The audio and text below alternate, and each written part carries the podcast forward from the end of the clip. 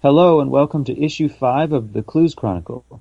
Truly independent news because mainstream and alternative news, an idealistic fourth estate, have been compromised by a for-profit and control against truth agenda. You may argue this has already been the case since two of the other estates, religion and the nobility, have teamed up against the first, the hoi polloi, which is also my internet handle. In that case, I would do my best to faithfully argue that a real and true fourth estate that is not afraid of exposing the conspiracy of the others is necessary to create any balanced society. Since the hoi polloi resulted in religion and nobility, we can also take their power away if we organize and understand how our system works. Today, your hosts, myself and Kay, will read from an 80 page document I made in 2009, which was simply my attempt to jumpstart that initiative. Of course, I'm just one person, and even with Simon's help to diffuse the information, it has not gotten the attention I think it really needs to see if people really want this kind of information, or if they're satisfied with the mainstream and alternative news being controlled by a fanatical religious cult of a wealthy superclass. What is it all about? Well, it's basically the concept that a set of predetermined victims are created before a planned terror event as a particular military project called a wall of tears. This wall of tears prevents the average person from asking questions about the faked terror event or any kind of operation connected to it because they get hung up on the calculated stories of victims, which are meant to draw you into the human side and bring you away from your connection to uh, those powers that are tricking us. In order to safely construct the Wall of Tears, they hire celebrities, media employees, or other agents, and trusted friends of the elite to go undercover or to lend simulations of their faces to the database. Uh, it's a complex arrangement, probably, but it's all sort of homogenized into a database of faces and names with minimal background and usually connections to other stories that the media have already full control over. The face pieces are mixed and morphed with simple software to make video and photos of people that never existed, or alternative virtual versions of those who do. And if they're deeply involved enough, such as wife of CIA asset Barbara Olson, they may simply disappear from public life. Proofs and evidence of this operation, the touch of a database, such as those created by Oracle or other government computer groups, is evident by simply looking at the victim memorials that still exist. A few of them have quietly gone offline since the publishing of my Vicsim report which stands for uh, simulated victim or Vicsim. When we return, Kay and I will read it and talk about it and some other stuff. Here's a song by the Social Service to give us a little transition music.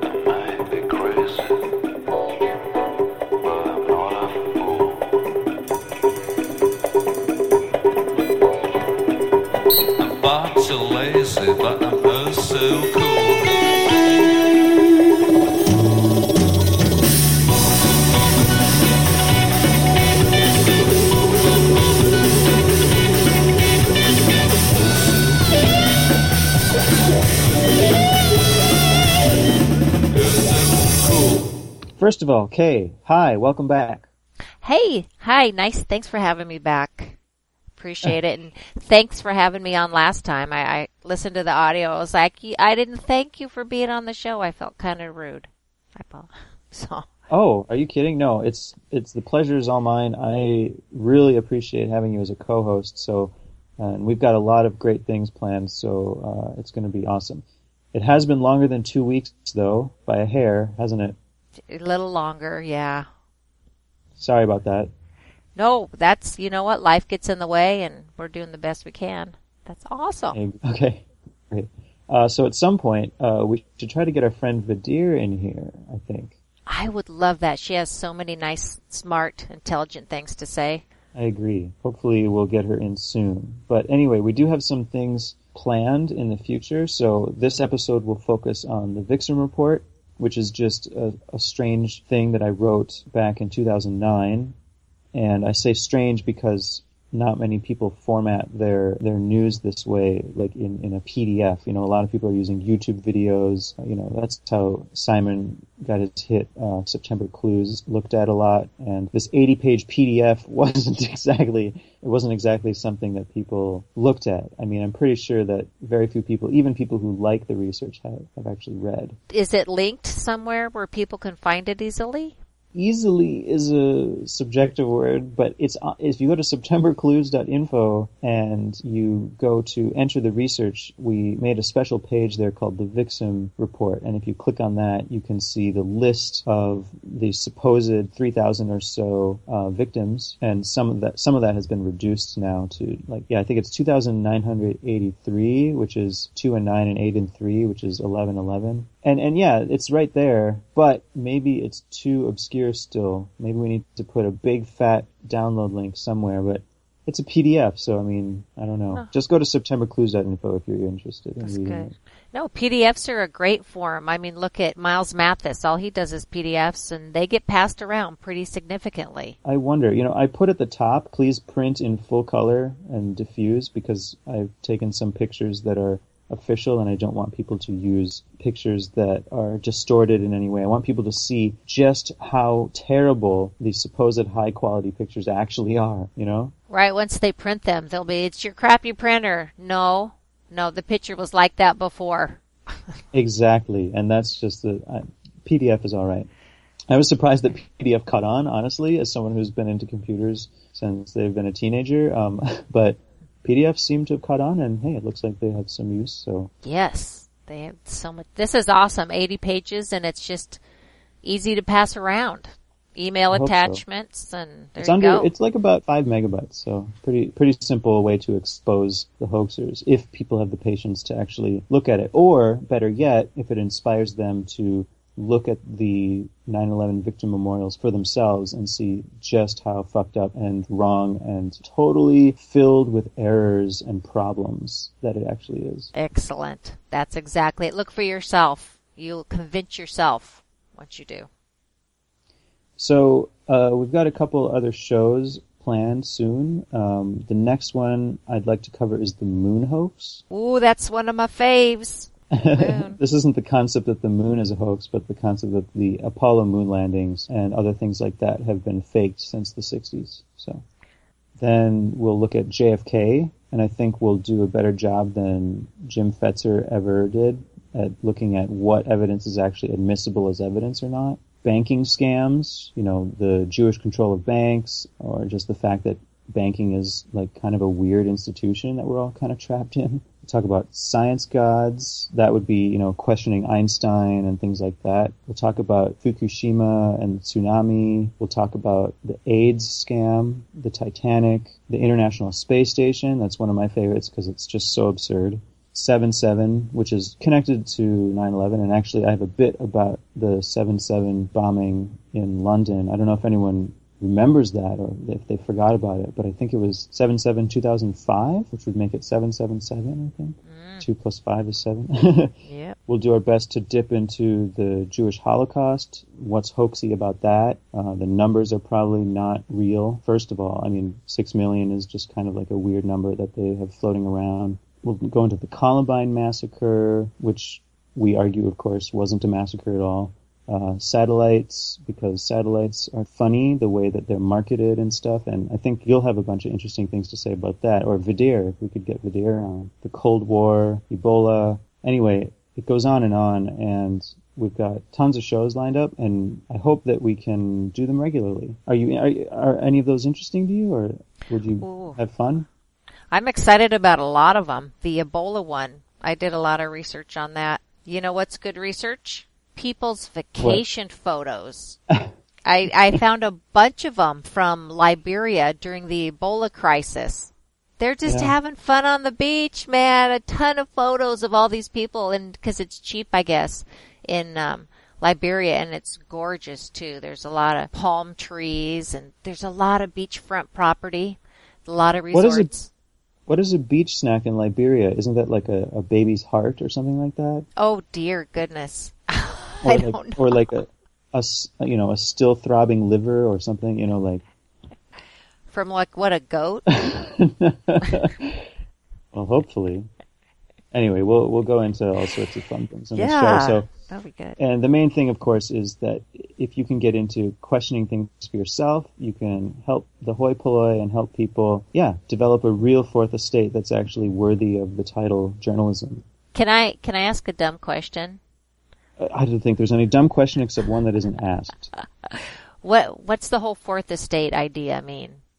Okay, well, so it's kind of this term that's been bandied about a little bit. Supposedly, uh, I think it's a French thing. The townsfolk, the religion, and the nobility all kind of make up the three estates like a separate institution, kind of.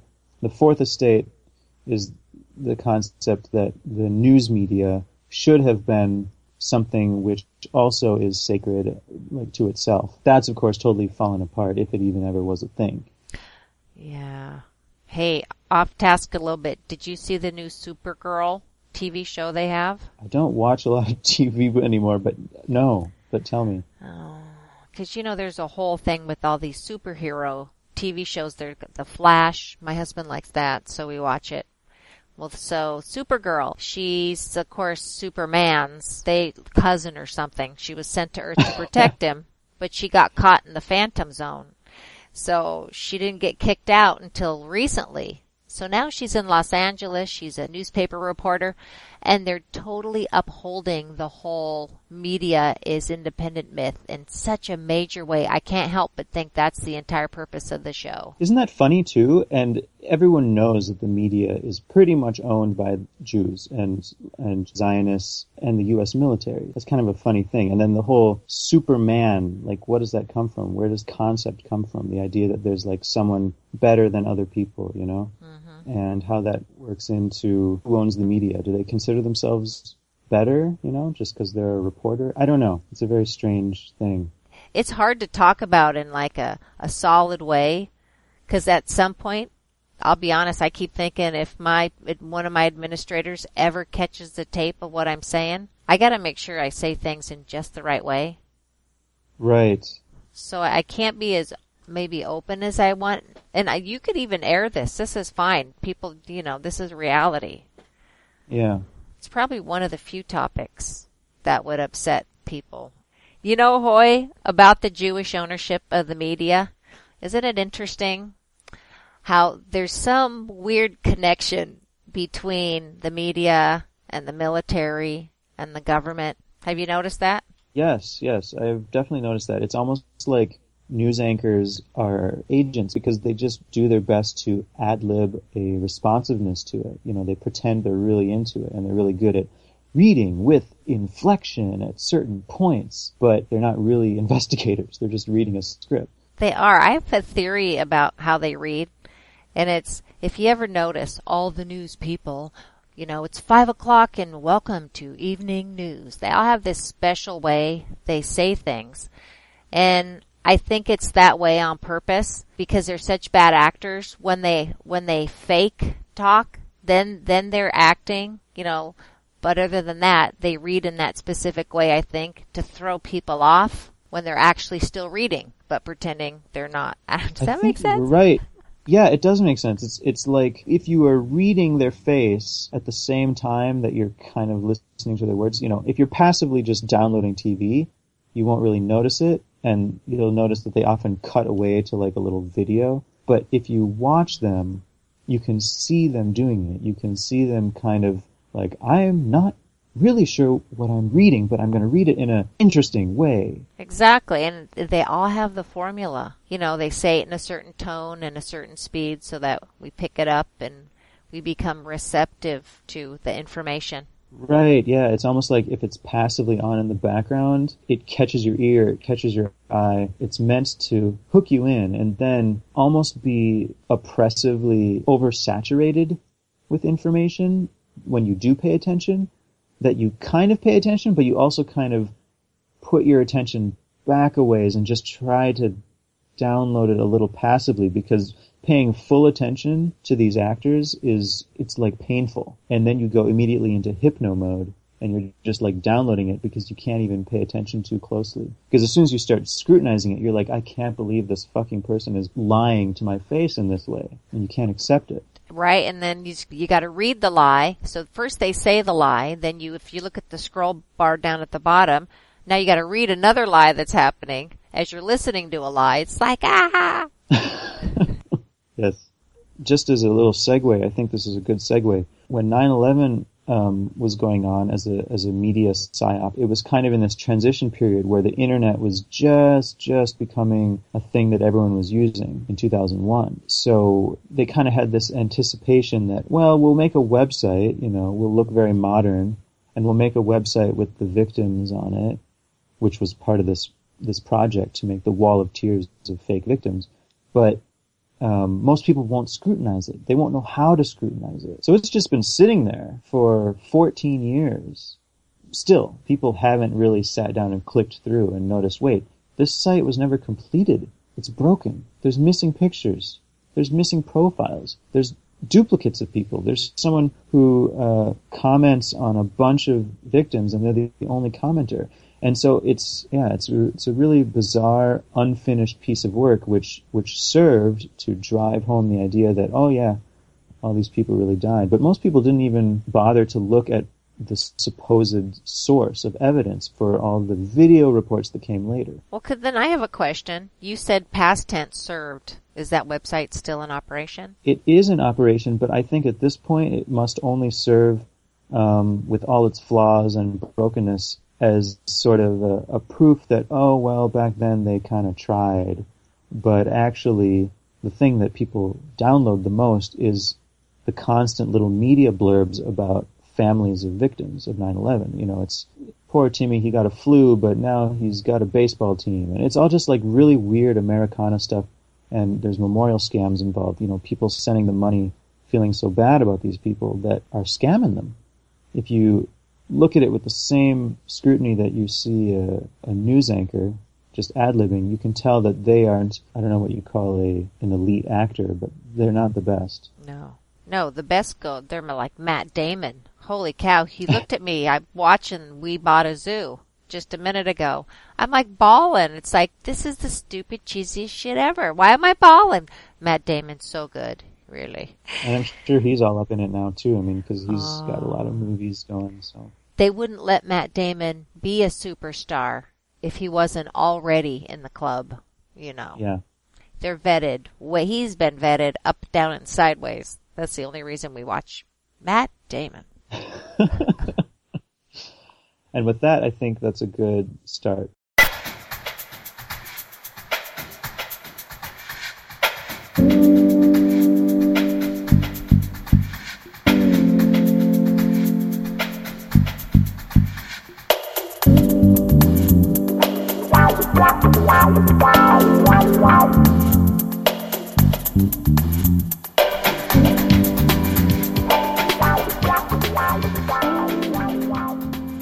I guess I'll just read the first page, and if you want, we can do the same thing that we did before, which is take turns, and then we can pause and make comments and ask questions about what I've actually written here. So mm. long ago in 2009. wow. Cool. All right, let's get started. I called it 911-9, the Vicsim report. I called it that because I thought to myself that, oh, they're playing with symbols and stuff. The joke is bouncing it back at them and saying like, nope, you know. Yeah, no, I like it. It's a good attention getter. The subtitle is The Collapsing State of the CNN Victim Memorial Simulation and the War of the Words Hoax. So instead of War of the Worlds, I'm saying it's War of the Words because it's like a media onslaught. Prologue. Yep on the grand simulation which serves as a two-way mirror for the criminals. Okay, yeah, and so I'm referencing 911-9 is like they can see through one way and watch the whole operation, but we can't see back through their mirror. It's like they've got uh they've got one of those police interrogation things and they can see everything going on, but we can't see them. Everyone by now has probably heard of the universally popular game The Sims the virtual world Second Life, or has at one time seen a video game being played at the supermarket or a relative's home. The internet itself is essentially one of these video games, where each of us takes digital samples of our real personality and mixes it with a level of cybernetic tools, keyboards, mice, cameras, to play inside a simulation of reality. Some deceit makes us feel safe. A fake name, a little lie about our age, avoiding those who seem too eager to find out who we are. Others are necessary by the medium. We cannot yet transmit our smell, our subtle mannerisms, our physical selves across the internet. Still others are purposeful lies. Simulation, using tools to claim presence where one is not, began a long time ago with the invention of language, various signatures, the press, the radio, the telephone, and the television, respectfully. And most of the time it seems harmless. I would I would argue now that instead of writing harmless, I should have written ubiquitous or uh, undetachable from our lives. Undetached, yeah, I like that. But technology has advanced to the point that allows a single person or a small group of people to truly transform the perceptions of an enormous population by playing with our expectations about how these simulation and authorization devices work. A disappointing number of people know even enough to read and write in their native tongue. Consider how many people are running and operating the literally trillions of websites now in existence, emails being sent, and cell phone calls being made. Now think about how many would know how to fix the network if the entire system, quote, went down, unquote. One person for every 900 miles? Wow. We're at their mercy. Is that what you're telling me? Well, it's like, this is a point that someone said to me even recently. Who would know how to make a light bulb? Seriously. If you had, if you had just a tool shed, how the fuck would you make a light bulb? How could you do it? Would you know how? I wouldn't know how. I've tinkered, but you have right. to have electricity. You have to have a particular filament, you know, and then like, how do you oh, shield that with, a, yeah. with glass? Do you blow glass? I mean, lots, lots of filaments work. Yeah. That's a good start. And then yeah. how do you get the glass around it? I have to start my oven up, I guess, right? do you know how to blow glass? no, okay, okay. Right, you got me oh. right there. I can't. Okay, and then try to imagine building a computer in your shed from scratch. How many people would know how to do this? How many people know what exactly happens with all these zeros and ones switching inside? I don't think many people know. Anyway, that's the point. Yes. An example of this imbalance of power being abused is the War of the Worlds hoax, in which a radio play deliberately disguised as a news media event was sent to America's personal simulation participation systems. In this case, before the advent of TV, the radios. Because the complex and subtle behavior of news media professionals was perfectly mimicked by the Orson Welles team, who knew exactly how the radio system functioned, everyone was convinced that aliens were truly deleting human civilization. Apparently many people described sights and smells and sounds that were not in fact occurring at all. It is difficult for the average person to imagine the kind of production it would take back then to make the hoax convincingly. It might take 20 people, all doing different things, making different noises, switching different switches. Today we must consider that computing power, technology, and interconnected feeds of active, willing simulation participation devices, like computers, have dramatically reduced the number of necessary people to spread a single simulation, a single claim across the globe. A well-connected technician with the opportunity to switch the uh, quote official unquote channel to a pre-recorded hoax channel guarded by a layered scheme of deceivers at each station would not involve an inordinate amount of people. Let, let me bust in for a sec. I'm so glad you wrote this. This is so true. You know, when people can't, they, what you just did is you explained the reason that we can use computers now, the reason that it's easy to do hoaxes now and there doesn't have to be a bunch of people in on it. You know, but I mean, you're getting that in there. People listening, you know, remember that paragraph right there. That's the huge reason right there. Just keep thinking about that and then I think all these other things will make even more sense. But the teacher Thanks, in me. Says, says that's where we need to focus our thoughts on. Now imagine if Orson Welles never admitted to the event being a hoax. And news reports of victims of space beam attacks from aliens were played every day on a more and more desperate and sad sounding series of news channels. Imagine that each anniversary of the hoax reiterated, with increasing generalization and modernism to fit the spirit of the time, the events that never took place. It is simply a matter of developing a constant rate of information supporting the hoax at a rate faster than people can uncover it. Nowadays, you need to understand the number of simulation devices has increased, but the computer can mimic every single one, including language. Orson Welles did not have information generating computers and real life actors running around cities and telling his story through every simulation system. Our government does. Our government does. That's boy, they, they have a lot of, uh, Assets, they have a lot of uh, resources. resources. They have so many resources that we probably can't even conceive. And pro- it seems like they don't have enough because they're always asking us for taxes. But anyway, that's a whole other thing. It's a whole other thing. That's right. All right, top of page two. Sorry. You're right. Could be here all day just on that.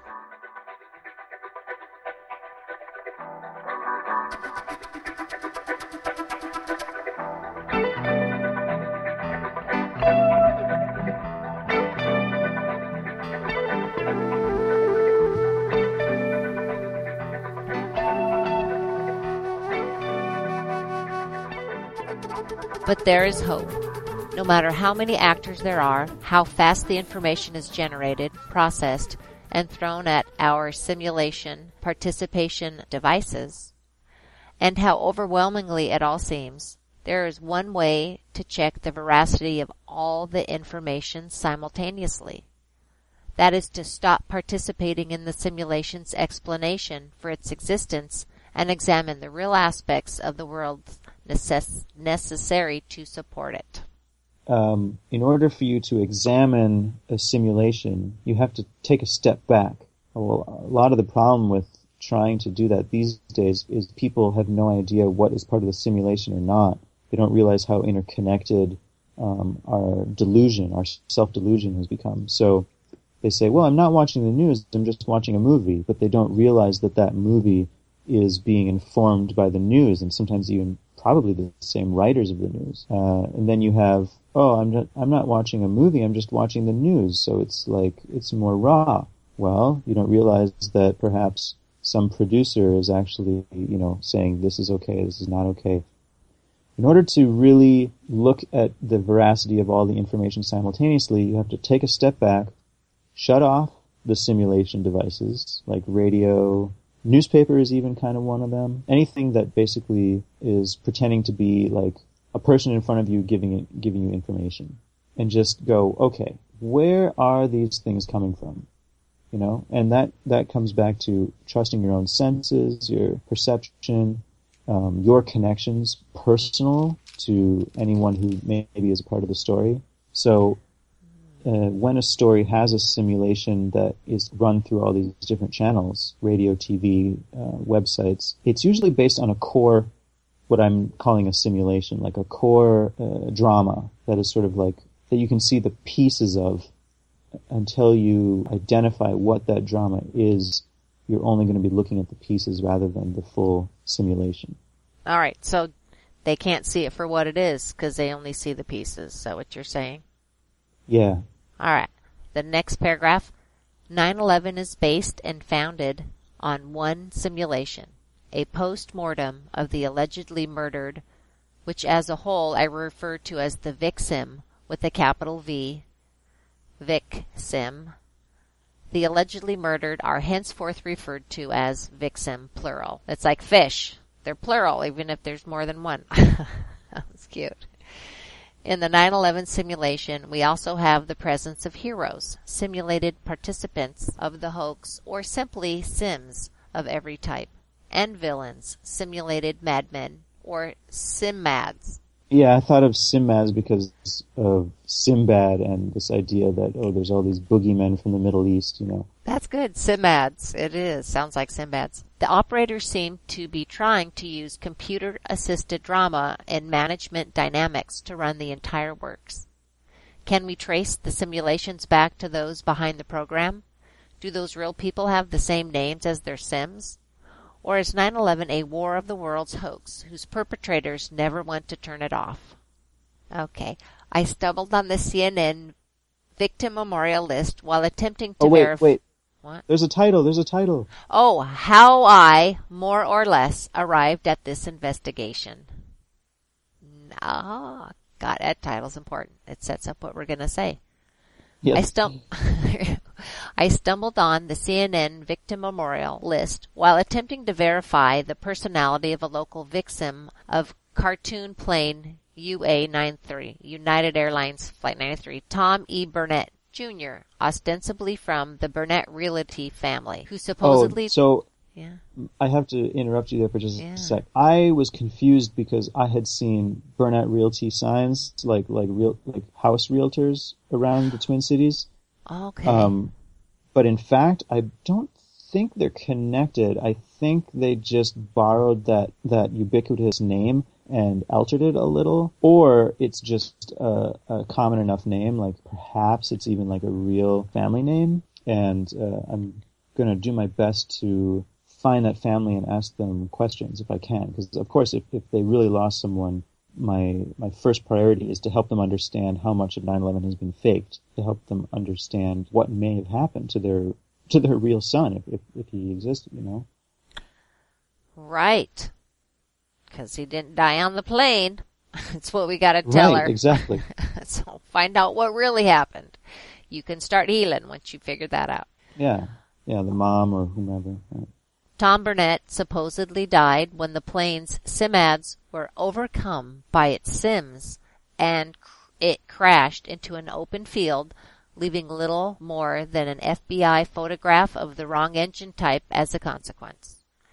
Being from Minneapolis and being familiar with the Burnett family, I was disturbed to find that my own family would not help me investigate the alleged source of the victim stories, which reached close to my home. It seemed they could de-invest from every simulated scenery presented to them with the brand 911 on it. Okay, maybe the official story didn't happen exactly that way, quotes, Bush lied, people died, quotes, etc. But they wouldn't let themselves refute local invader Sims, such as Simad Moussaoui. Oh, Moussaoui. Yeah. Yeah. Moussaoui was supposed to also be caught by uh, Minneapolis FBI, and there's a whole mini drama there about the Minnesota FBI versus Minnesota Al Qaeda, and that, of course, is meant to get people invested in, you know, this kind of like, ah, Minnesota's special, stupid sim. So they were right back to excusing the unbelievable events of global simulation, such as Burnett's plane was hijacked and physically flew inside a marshy former mine shaft and disappeared, leaving hardly a trace. Wasn't that ridiculous? Was it's that so how stupid. I can't believe that Shanksville is even understood by people as having been physically possible. It's just absurd. But you know, I looked on Google Earth. You can go back in time on Yeah. Google Earth that where the plane hit that field. So for the folks listening, so this is the plane that ended up in Pennsylvania, smacked down in the field, and then there's like no plane parts. Where'd they go? They're like they got sucked into the dirt when it hit because it hit so hard. They all got sucked down and into that mine shaft or something, right? Yeah, right. It's not possible. But I went back on Google Earth and that scar was been there for 10 years at least. Something like Oh that. Oh yeah, it was like some trench or something that, that had already been there. It's it's very much how Masonic township leader people would think. They'd just be like, oh well, ah, my friend's got this trench. Okay, yeah, we'll use that. Okay, and then, well, how do you explain it later? Well, you know, mm, doesn't matter. People will be overwhelmed by the media. That's true, but the sad part is they could have moved the backhoe that was at the trench. But they, right? Oh yes. That has to be purposeful. That has to be that subliminal, the suggestion. So now, now they see the backhoe and they're like, wait, well, how'd you get the backhoe there already? It just happened. There's smoke stuff, you know, or I some, don't know. You know, it could be. The the thing that works for me, knowing about that, is it connects to my intuition that they use a lot of reverse psychology. They'll say, "Oh, well, yeah, the backhoe certainly is funny there, isn't it?" and kind of try to turn it around on you so that you're thinking, "Oh, oh, you're right. I shouldn't even question something so obvious because they would never make it that obvious." And that's just something that they constantly use. But you know, I kept thinking to myself, now thinking, okay, well, they could have dug the ditch and then did it. Is it freshly dug? And I just, without thinking about it, I'm starting to think. First time I saw that on TV, I thought, well, they wouldn't do that. That'd be rude. But th- I'm telling myself, I mm-hmm. had a conversation. They wouldn't have dug that ditch. No, because the plane crashed and the plane's real. I remember uh-huh. talking to myself about that. So I think there's a reason it good. further embeds the message with stuff like Yeah. that. It's my Yeah. theory. Slowly, subconsciously, I came to realize that the Vicsims were the most insidious invention of the official conspiracy theory simulations, since they alone could each be debated at length by every level of society, still participating in just one of the corrupt media simulations fake witnesses, newspapers, TV, popular internet portals. Every level of the conspiracy lie, from space beams excusing bad animation to black people with sharp, pointy things, has its leaders. And they all worship at the temple of standardized corporate simulation devices. Ah, are you talking about my iPhone and my laptop? Uh, well, I mean, I'm using them too, so it just becomes a uh, another skill set in order to help your tool become um, more useful. I think. There, yeah, there you go. You got to work with it. The last two major ones, television and computers, were developed within the Pentagon by military social psychologists. See my research into the MITRE Corporation in the footnotes. All right. The next section, here's the title. Take a break. Acknowledge what you are avenging. I encourage everyone right now, regardless of where they stand within this quest for truth, to, pre- to prepare their favorite snack and beverage, gather friends or family members, and please quietly read page by page, as I have, the full body of the CNN.com 9/11 victim memorial list. There are a few different ways of browsing, but I suggest the alphabetical option. careful of moving, changing links that don't allow you to proceed alphabetically. Oh yeah, because they still haven't fixed those. It, and I, I would argue that they probably built it pretty sloppily on purpose so that it's not exactly easy to use. And they have this excuse like, oh, well, we were in a hurry and actually, yeah, you know, there are many parts that are undone because it's, it would be just be too overwhelming to finish it. It really wouldn't, I don't think. Well, you know, just one uh, task at a time there, you'll get it done in a little while. You don't think anything's been fixed. They haven't altered it at all. Is that what you're saying? I had an incident while I was browsing it and downloading it where I thought they were modifying it slightly. Some names would disappear and then I would come back and they would be back. Um, so what I mean is like pages would not be there and then they would be there or vice versa. So I did have the sense that they were kind of shifting the things around, but they didn't want to modify it too badly. So I'm not sure. And yeah, I could chalk it up to computer error but that wouldn't explain why Peer Guardian was showing all the universities, uh, news organizations, NASA, military bases and stuff that were looking at my computer at the time that I was doing this. So anyway, it's just a... That kind of confirms that the military is involved. Well, I do believe the military is involved. Yeah. Absolutely. I think, as we discussed earlier, the military is the media, or rather the media is a branch of the military industrial complex they all get along so well. It seems like the the machine is so well oiled that it's hard. We all people, help it, you know. You know, yeah. We so. lie. We lie to ourselves. We have we have discussions with ourselves that are kind of like based on the stories we've been given, and that that doesn't necessarily mean they're all powerful. Sometimes it just means they're taking advantage of of our gullibility. I think. You said earlier developed within the Pentagon by military social psychologists. And don't you think they're they're behind not just television and computers, but at least figuring out how to manipulate us the best? Yeah, I think that there's a lot of studies going on. I think that as you browse the internet, as you get to different information, they may start putting your particular IP address in like a, a, certain category to examine in a different way. It seems to me that there's a lot of studies going on. The internet isn't just a, a library. It, it's like I said before. It's like a it's a virtual world, and there's a lot of um, hidden characters that are these invisible characters on the internet. They're trying to convince us that that's cyber terrorism, but I don't think so. I think it's the government itself. Yeah, I always had that feeling. You can't say you know everything and then turn around and go, I don't know. you just said you know everything. I think you know what's going on. Well, anyway, the address that I'm encouraging people to go to, it's still there. Go to http colon forward slash forward slash wa.cnn.com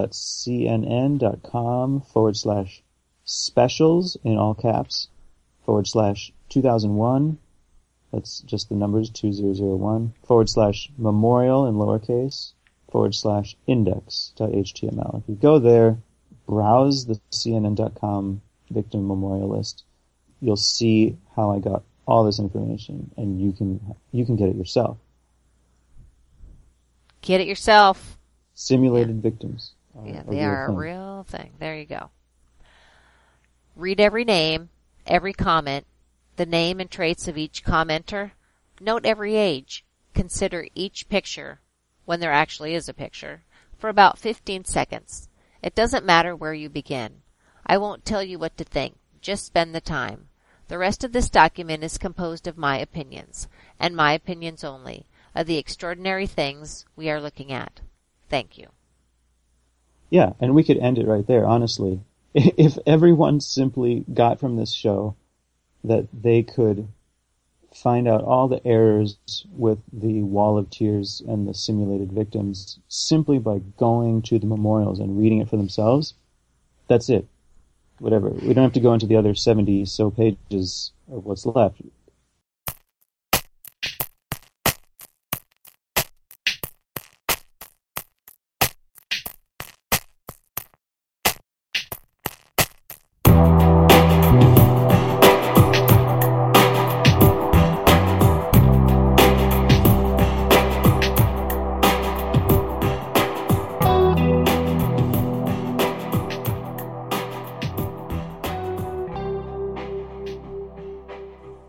So moving on to page three, um, just because we have some time to go over the full introduction, which is about nine pages or so, I wrote that I take full responsibility for my comments, typos, and errors in calculation, and I encourage you to convince me that I am being in any way hypocritical, deceptive, or just mean about this investigation.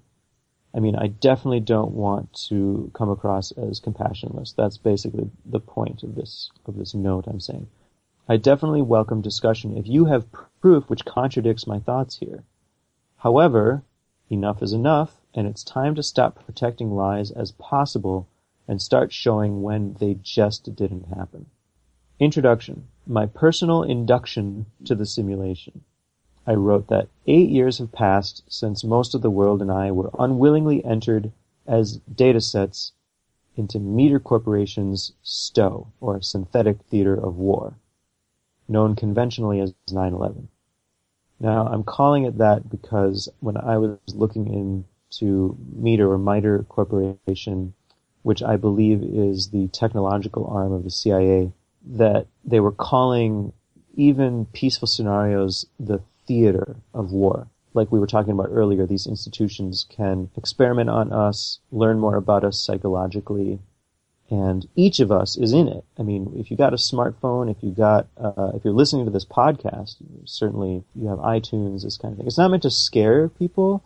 This point is made to simply help people become aware that, yeah, you are part of a giant experiment going on right now, and yeah, you're not in control of it and you just gotta you just right. gotta accept that you're not in control of that at all. And the people who are are maybe trying to convince you that they have your best interest in mind and maybe it's our job to make sure that they continue to have our best interests in mind. It's interesting you're talking about this. Badir and I were talking earlier today about the cloud yeah. and how the iPhone was stopped. Like it wouldn't let me download anything more so I dumped a bunch of memory and then it kept flashing me this error message. Your memory's full. You gotta use the cloud. And it kept doing it for like two weeks. I was so pissed. I was ready to just get, give my phone away, just get a new phone and then it stopped. Ah, that is interesting, isn't it? Yeah, but that's the cloud. I remember when storage was expensive. right now you can buy a tiny chip with 32 gigabytes on it and you can store about a bajillion of them in a drawer so it's right. confusing why. Yeah why does the iCloud went on my pictures that's what i want to know hoy it's part of that data thing you're talking about. It's just that thing is absorbing everything. They're going to be so smart with simulations soon. Oh my goodness. Yeah i I mean, when I was first looking into this, the reason MITRE or Meter jumped out at me was because I was noticing that this project to get everyone into computers was like there from the start, right from Project Whirlwind in, in ostensibly the aftermath of World War II. They were saying, hey, computers are going to be the thing. We got to get everyone into computers. We got to get everyone hooked up to them, you know, so that we can monitor everything. We're going to create a simulation of the world and there's going to be a, a, virtual you. There arguably already is a virtual you when you're born in the United States and you become the U.S. corporation of John Doe or whatever, um, as soon as you get that birth certificate. But it's gotten to the point where it actually is like a simulation of you somewhere in some database. And that's just the weirdest thing that's going on. And is the media reporting this? Is the media acting like a safeguard of this? Or are they just kind of like, oh yeah, this is going to be the future, so get used to it? Wow. You think I'm prettier in the other world? Think I'm more successful? What's going on there?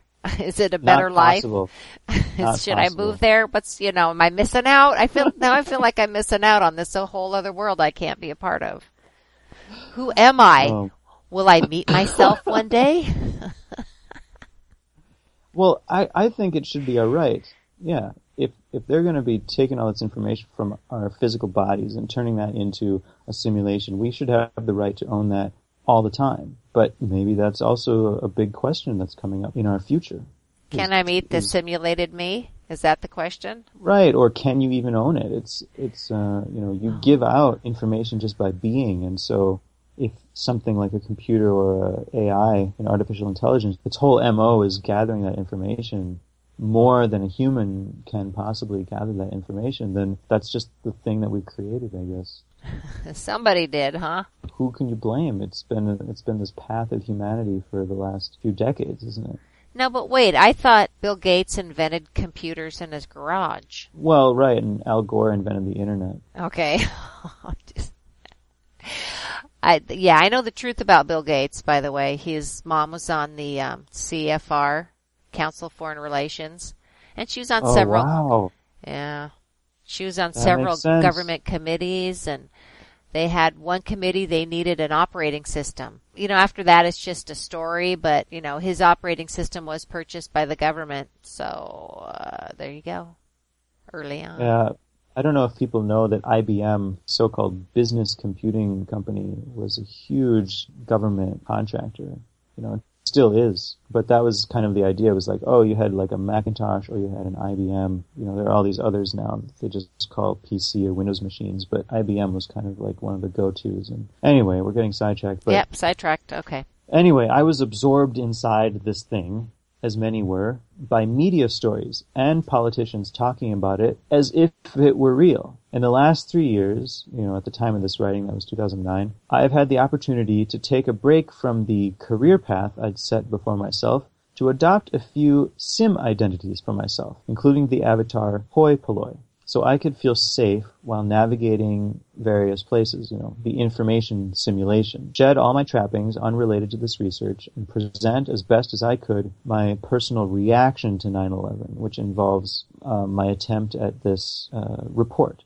I didn't at first realize why I felt the need for such caution. You know, I had this intuition about it, but now I am thankful. To be faced with this information, one does not merely sit in front of their favorite simulation participation device and hope to absorb by diligent observation from semblance of legitimacy. That's a typo. It probably should have said some semblance of legitimacy. On the contrary, one has navigated here trying to get away from the dominant story, more or less by a combination of chance, inspiration, and a little avarice for truth. It often requires moving, traveling, and seeking tests of one's research and suspicions. So that was what we talked about last episode, how, you know, what is real research versus just taking in simulation.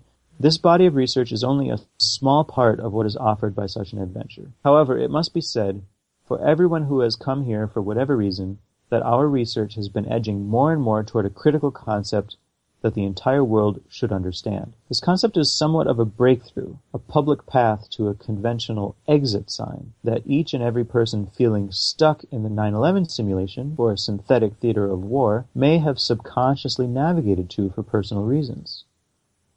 Those of us in the real but intangible, nameless, and leaderless movement all over the world have been hinting at it, poking at it, and sometimes yelling at it, but now it's time to push through the illusion completely and make our way together out of the simulation. I need help making this path and keeping its walls safe while we become the first to make it public. I know many of you are willing to do so in your own ways, but saboteurs are more than anticipated. They are par for the course. It's time to face them fearlessly. In this document, I will make my best case for this notion. So then I have two paragraphs which are kind of the postulation of the of the document. Oh, good. And Yeah, I like it. It's a really nice, um, you synthesized all, all the different ideas well in that. Thank you. Um, it reads like this.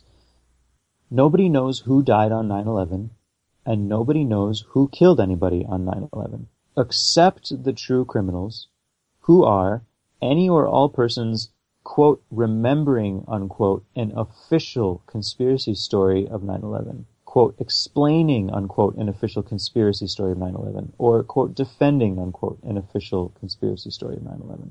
The public must concede that it knows nothing of what happened on that day except a lie. A dramatic and ridiculous, multi-layered lie composed of many different conspiracy stories being yelled through every media pipeline possible to cover up the ugliness of the conventional operative measures of a hideous society we absolve due to our unwillingness to stop subsidizing our sensory faculties with simulation.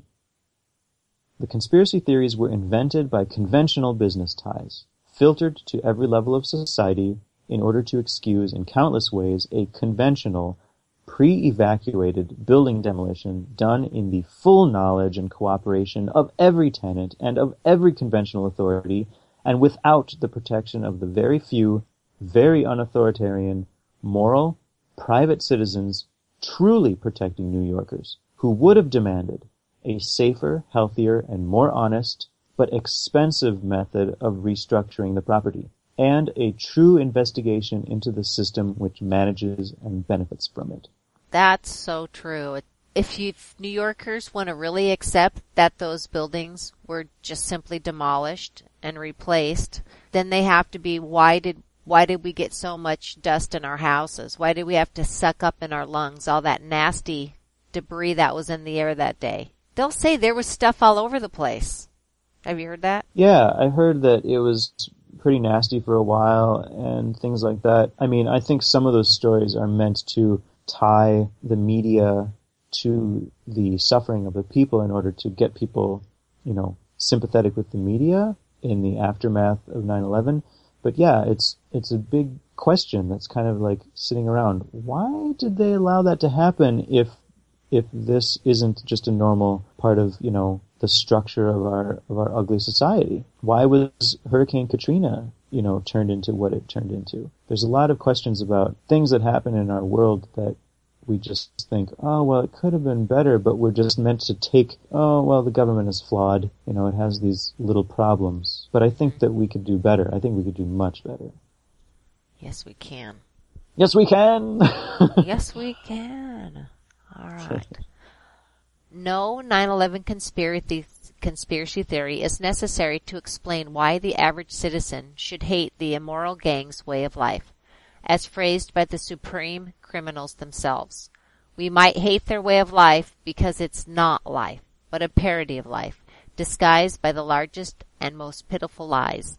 Seductive for the way they each entertain our individual beliefs, we refuse to investigate outside our indolent participation in the lie itself. The cult leaders, brokerages, banks, corporations, politicians, media, military, entertainment, and government merge happy warlords.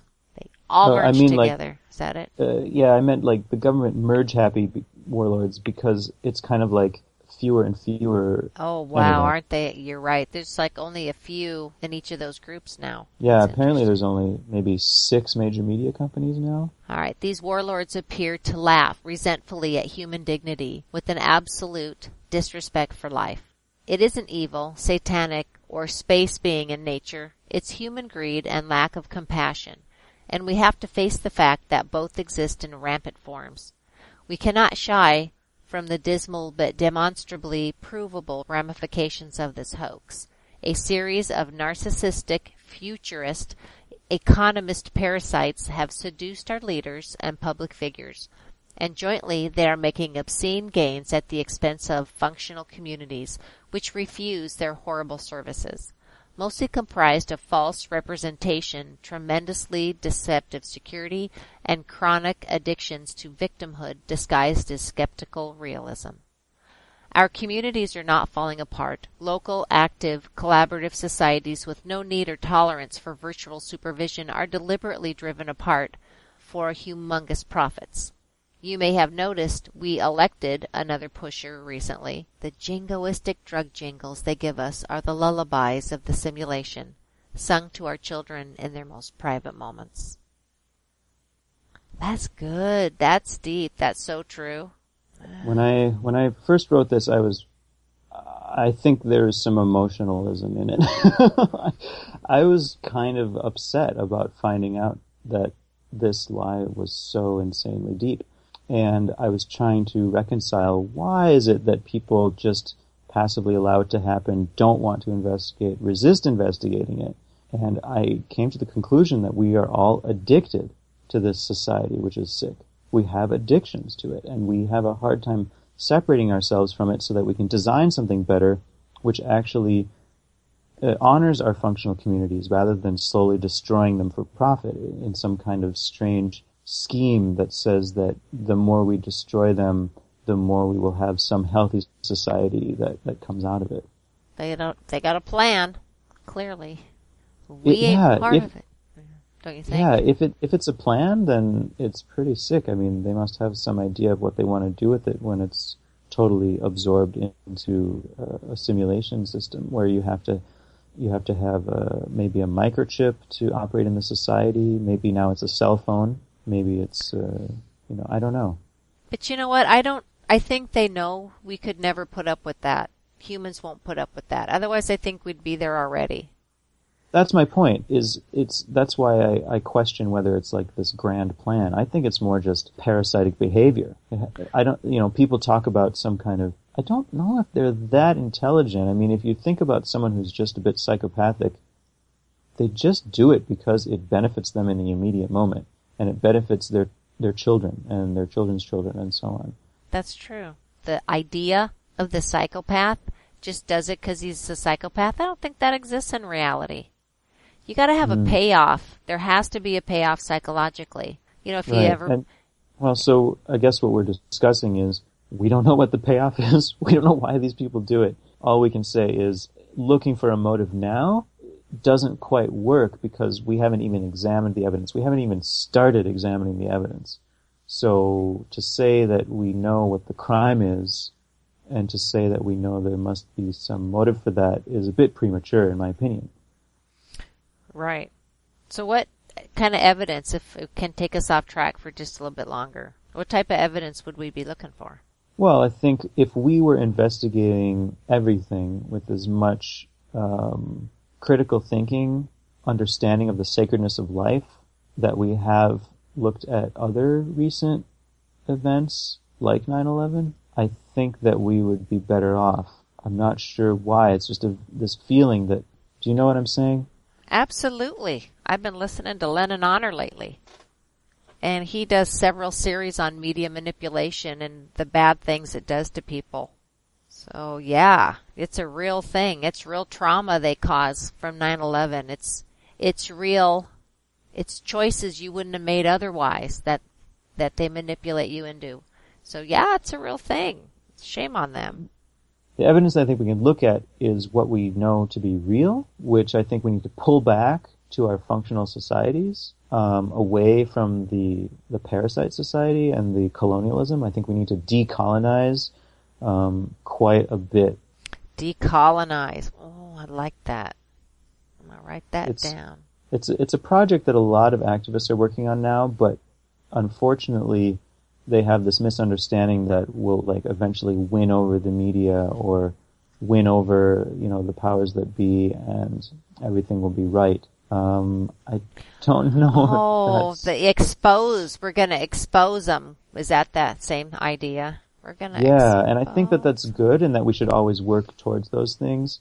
But until we understand colonization, why it happened, and why we are the descendants of colonists, how we can stop that from happening in the future, I think we're going to be stuck in the same addictive behaviors. Oh, I totally agree.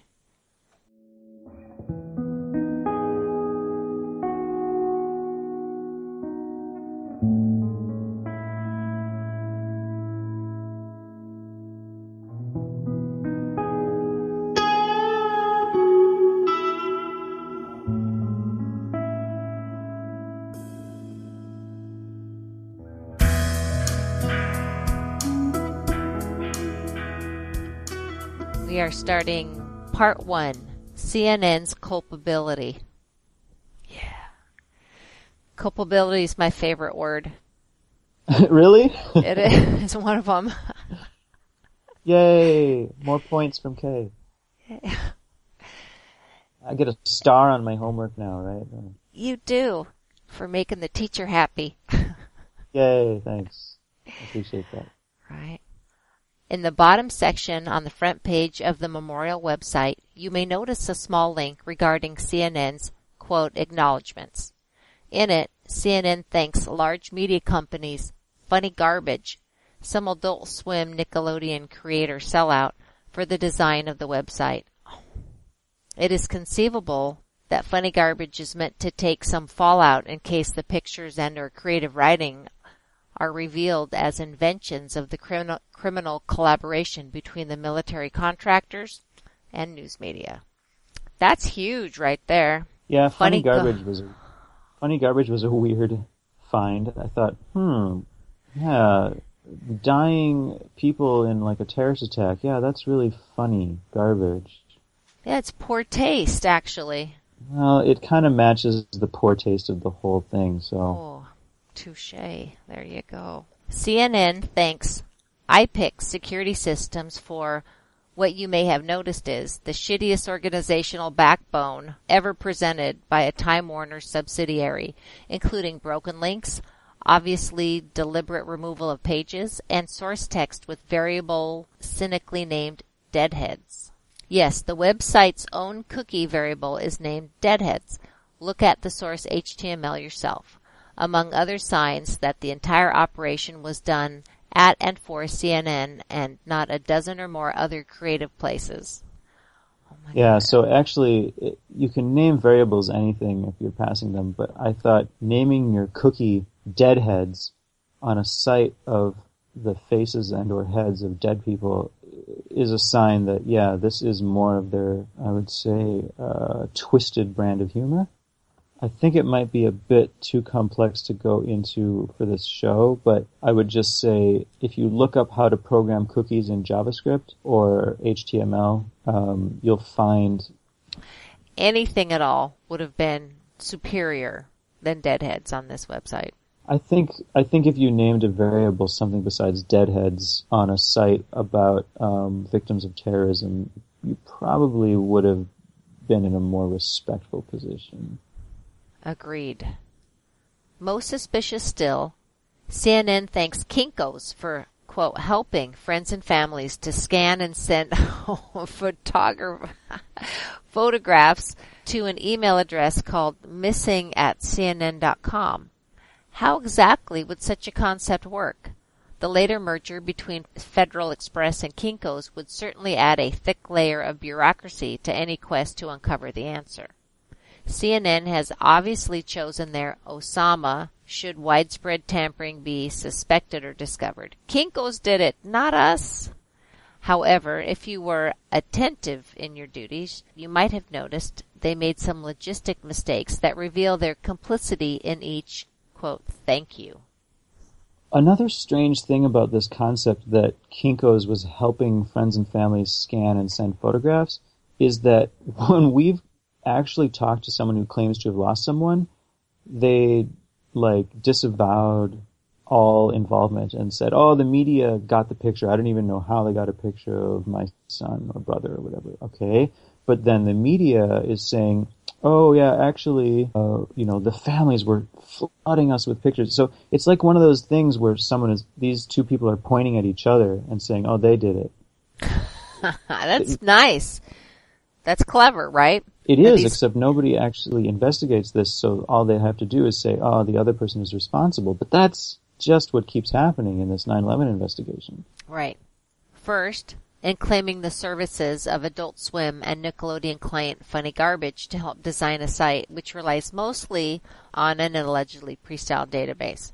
CNN first sends up a blinding flash of involvement with other than CNN personnel completely unrelated to the questionable site content itself.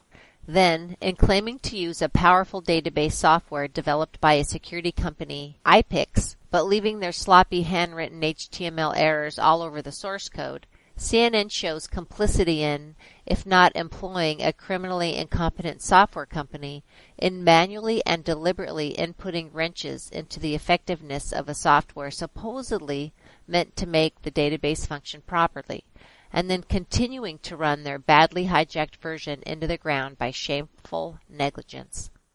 Negligence of one of the most supposedly important databases in American and world history. Finally, in dumping credit on a deliberate managed outreach through Kinko's, which likely never took place, to gather photographs from friends and family, CNN admits to the conscious use of, quote, family photograph, quote, Associated Press, copyright on so many, now removed, images of the alleged victims depicted in their website, which I've recovered back to CNN with more than a week of man hours digging to do so. Yeah, so basically the point is a lot of these pictures say like copyright Associated Press or family photograph without actually putting a copyright of where this came from. And we're supposed to assume, I guess, that there's some kind of special rules uh, for 9/11 that applied on that day. But since we have to do that with so much of the evidence, it starts be- starts to become a really flimsy excuse. How did so many different organizations all decide together, uh, this is a really special case, so we're not going to follow the rules? Um, I mean, yeah, okay, you can argue if you're already into this idea that the official conspiracy theory is true, that everyone just kind of like sloughed off that day and like, oh, I didn't come into work, and oops, my employee um, that is kind of very untrained was just happened to be in charge of the whole thing. That just kept happening. And this is more of the same, where CNN is blaming Kinko's, Kinko's is saying, you know, New York Times did it, and then it's all just each person pointing to others and nobody taking responsibility, which tells me that the real people responsible for this said, yeah, this is your excuse. Just point to the other people. I was just going to say, I would imagine the only time they would complain is if they wanted to build a new website. I think you're right if anyone actually pointed this out, that Legacy, New York Times, and CNN, which are supposedly the source of these things, which I don't believe, are really problematic, they could just create a more permanent fixture. I think that's the point of the memorial at Ground Zero right now. It's to replace these digital ones so that people actually looking at the evidence will say, oh, but eh, you can go to that really concrete real physical memorial at ground zero, and that will tell you everything. That's the definitive answer. Yeah, I guess they don't have that wall of pictures though, like they promised on their website. Well, how could they? They'd have to leave out all the errors and the and the duplicate people and stuff. Anyway, all let's right. get to that. To further frame their own grave, instead of crediting mysterious, allegedly German, Danish, and American websites with larger, oftentimes higher quality versions of the CNN photos credited to Family Photograph and Associated Press on CNN and other media sites, they admit engaging in and completing the necessary research to determine the copyright of the families of each victim. You understand the contradiction there? How is it that they actually went through the process of, okay, whose copyright is, does this belong to? And then how can they firmly say, oh yeah, this is a family photograph, this is Associated Press?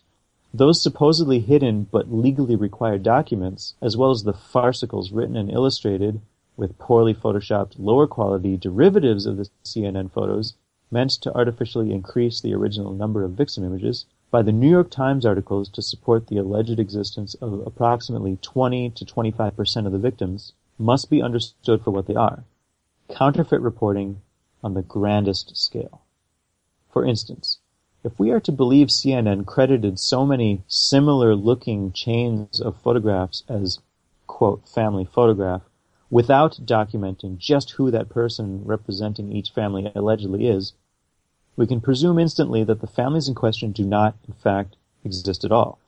However, if they do indeed have the documents to, quote, prove the existence of the copyright holders, whether or not we allow ourselves to believe the implausible concept of AOL Time Warner allowing Kinko's employees to do their identity certification research, we have the right to demand to see such documents and seek confirmation through the alleged identities offered as proof of the existence of the victims. I think this is why they blocked that with Family Photograph and Associated Press because they know that they have to go around normal copyright laws because they don't actually have people connected to all these photographs. So if you actually try to find who really owns the copyright on this imagery, they can just say, oh, well, uh, a generic thing, a generic entity that we invented for 9-11, basically. We also have the right to demand from the copyright holders, if indeed they do exist outside of CNN's victim workshop, why the Sim families decided to send in horrid, photoshopped, cropped, cut and pasted, bent, crumpled, burnt, artificially aged, artificially photoshopped, stretched, skewed, squashed, solarized, blurred, blown out, faxed in, neon, morphed versions of a modular database of interchangeable Mr. Potato Head face parts passed for human beings instead of beautiful, full color images honoring their bizarrely named loved ones, such as Yeshivant Morsha War Tembi, which looks like Yes Want More War, or Ingeborg Astrid Desiree Lerby. We must also ask why, in the comments sections, some people only receive a tribute comment from a passing colleague who is commenting on several pages, if they are lucky to, enough to receive a comment at all. We must ask when they are even luckier and receive more than one comment, why the character of the comments is written in a strikingly consistent voice, and why so many commenters are in a hurry to make it known that, oh, they are unrelated and never knew this person. There are a few, and I stress few, notable exceptions to the imperfect anonymity, wherein a victim, henceforth referred to as Vicsim because even if they were real, they, they have been absorbed into the simulation in some way, is blessed with the name of some minor public celebrity, such as Burnett or Barbara Olson.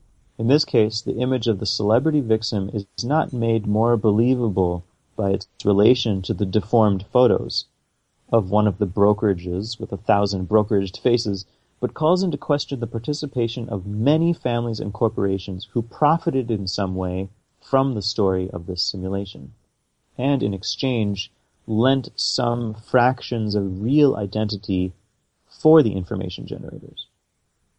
The media's attempt to contain the gooey walls of the Vicsim creature from disintegrating into the pile of digital alien flesh that it is was to use very suspect conflict of interest splashes of credibility. So they connect it to reality. They say, you know, oh, this hockey player, this TV producer, so that, you know, you can't question all the victims that may have been created from their face or morphed from their face. Well, that person is real, so probably all the people that they're around are real as well. You may make up your own mind, but my personal cognition and insight tells me that the following findings in the CNN victim memorial precludes any quasi-celebrity media or alternative or underground media endorsement from ever outweighing the falseness of the World Trade Center Vicsim creature, the Wall of Tears. And indeed, it only damns the endorser to suffer the fate of irrevocable mistrust, just by saying, oh yeah, I think this is real. That will ultimately be tallied in the history books. Coming to replace those we've been given, I say hopefully, because history books we the people shall be writing them. I, I don't know if that's ever true, but I hope that it will be true anyway.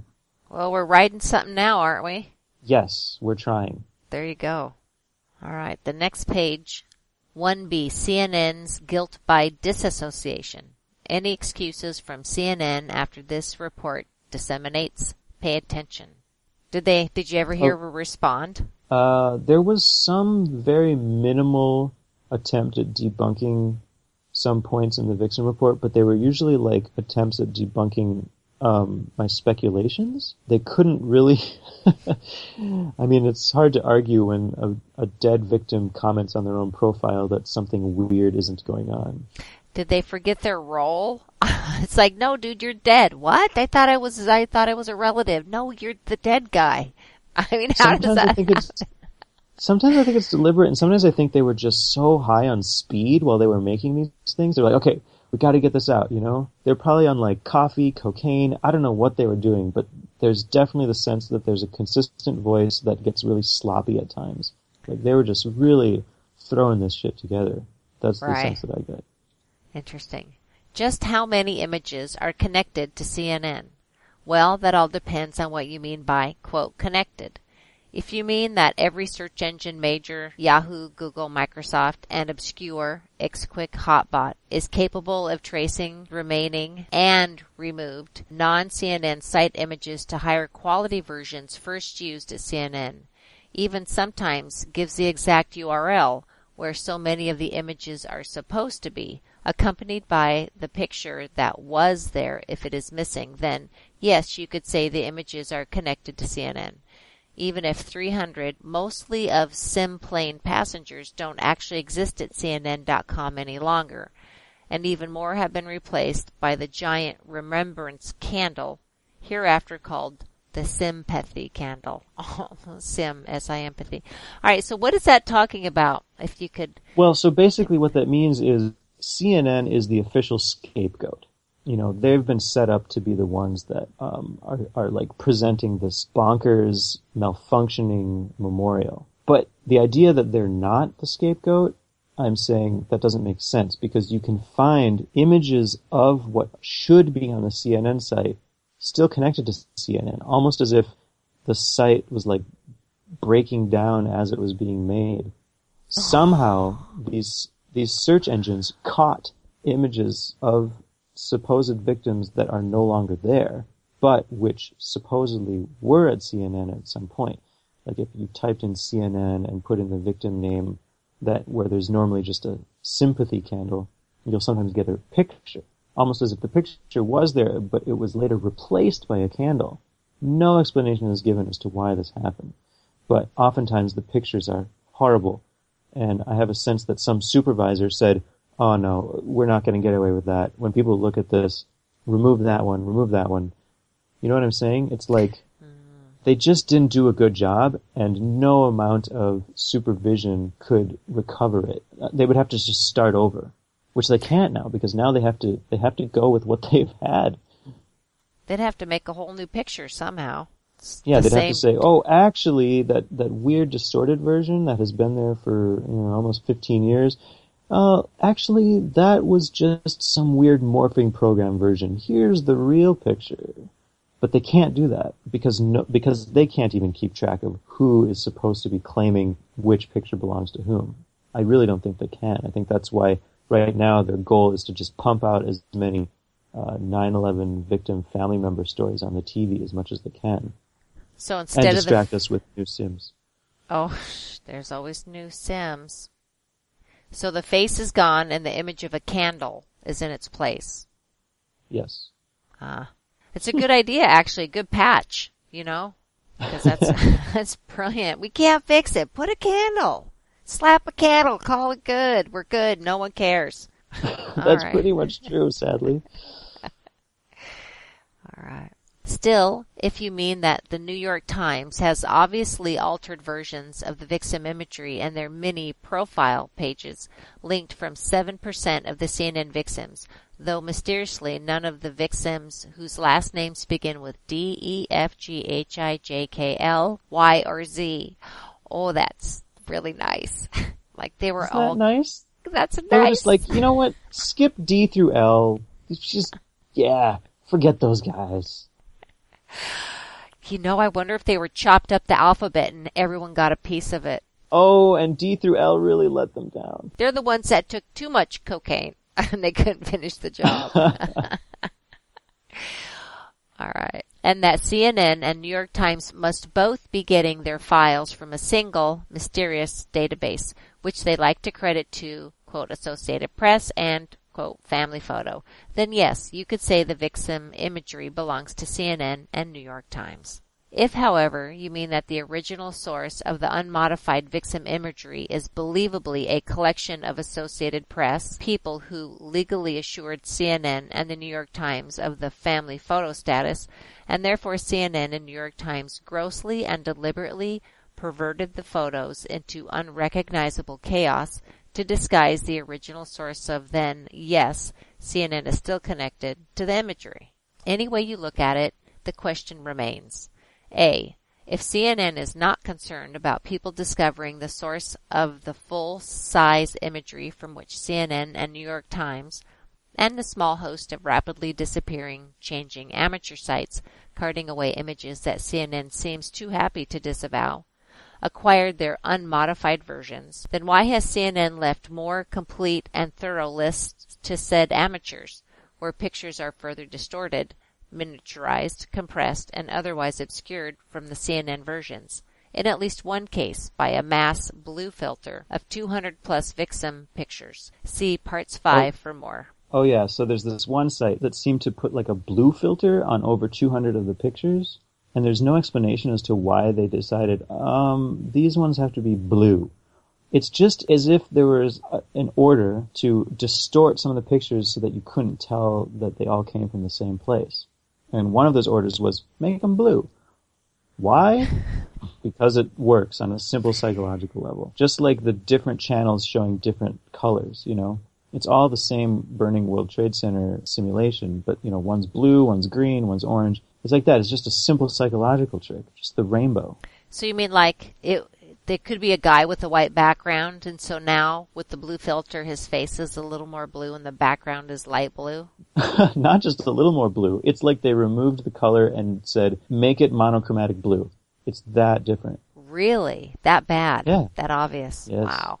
And oftentimes it's that it's the case. Oh, just remove the color. Uh, just make it grainy. There's so many different versions sometimes of just like one picture. And if that's the only picture, why would you have one good picture and then have the next media place distort it on purpose and release that one? Why? What is the purpose? Psychological confusion. It makes it look like it yeah. looks makes it look like there's more sources than there are. There's only one source. All of this was coalesced and released from the same place. How many people do you I mean, think did the Vicsim? Gosh, I mean, I sometimes I imagine it's just one dude, really, just one guy with like a month of time. But other times I know that enough people would have been involved to make it go faster. So it's hard to say, you know. It's conceivable that a single twisted artist would do it and then just not let anyone know how they did it. But probably they had mm, a small team, like a small corporation. Right, at least to get the mental juices flowing. Because it's, it's easy to run out of juice if you're alone thinking up stuff, making up personalities and stuff. I imagine it almost may be like a military bunker somewhere where they said, all right, here's your group. And they were kind of cynical, making jokes. And that's, you know, why there's so many, um, you know, kind of perverted jokes in the whole thing. It's because they're just trying to have fun. They don't, they don't want to do it either. Right. Elizabeth Wino. There you go. yeah. It's probably some dude's wife. That's what I could be. Thinking. All right. Interesting. Could be. I like that. A small group working on these. That not much. They could figure that out. That's why the writing all maybe seems the same. It seems like at best a few people writing all these, and that's why there's so few of them as well. There's that one. There's the question of why is it that they're further distorted, and then there's B. If CNN is not concerned about people uncovering the similarity algorithms, that they would claim to have no part in, which cause, among other anomalies, so many illogical and unmistakable doppelganger Vicsims, duplicate names, and name groups. See Part 3. Then why are so many of those obvious clones split up on the CNN site by missing photos, thumbnails, pages, and sympathy candles? In other words, again, why do they keep artificially forcing diversity on something that is really clearly from a single source? You understand? Like they take a they take one victim, clone it, modify it slightly, and then oops, that picture went missing. Or oh, this guy's age is 33, that guy's age is 35. Just do little changes as quickly as possible. There you go. That's how a small group can do this. You don't vary too much from the, the major plan, but just enough to try and make them look different. That, I can't wait to look at them again. I'm like, those pictures, they're calling me. All right. That's good. I hope that people do. There is only one logical answer. CNN, Associated Press, and the largest possible level of media collaborators are the true and original source of the Vicsim imagery. Their fingerprints are all over it, and no matter where they dump the originals or claim to have found or received them, the journalistic integrity of participating media is obliterated if we find out clues to how they produced the victims and, consequently, how they formulated the original SIM identities used as the underpinning for all the fabricated 9-11 propaganda across the media world. So let's begin. Part 2. Numbers, non-fuzzy. The memorial is inexplicably divided into sets of four numbers. One might presume they mean to organize the list with Father Michael Judge as victim number 0001, as postulated by I'm Not a Firefighter But I Play One on TV Hanlon in the Ben Silverman propaganda film 9-11. See footnotes for my analysis of that ill film. However, that concept may have fallen through when they realized Vicsims 1 to 300 were supposed to have already perished in cartoon airplanes driving into cartoon office workers. So they chose to bury the rev at 1617. Here's a fun twist. You figure it out. The first file is not 0000, or 0001, but 1329 and counting up. Personally, I detected a reason for this. See part 3. So I'm just looking at what the file names actually are when you go to the CNN memorial. Why did they choose four digits for all the HTML? I'm not sure, but it seems like they had some range around 10,000 or so to produce an amount and then stop whenever they petered out or passed out from too much drugs or something. I'm just joking about that. I don't know how they actually yeah. stopped, but so the first file name for a victim page is 1329, and the last file name is 4491.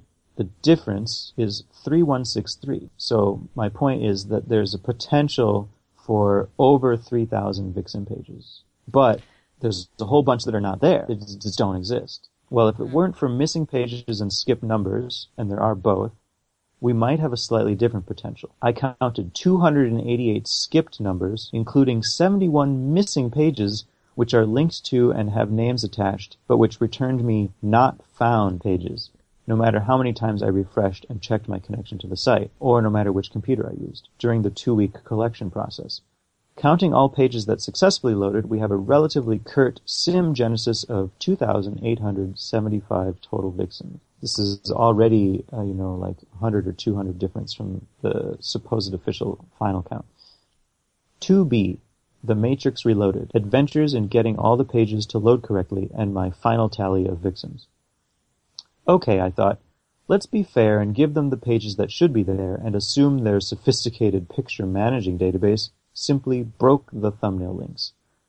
I'm not yet convinced about those pages that didn't load, so after checking and double checking each page that didn't load while collecting the Vicsim just a week prior, I found that 53 had magically restored themselves, though only 10 had pictures. So in other words, while I was browsing, I didn't get as many, and then 53 actually came back. Um, I did some calculation later in a sequel to this report where the number was slightly different, but the point is that I had the sense that while I was looking at it, it was still going through some modifications, shall we say, in the headquarters. In and the so, act of it. Said, mm.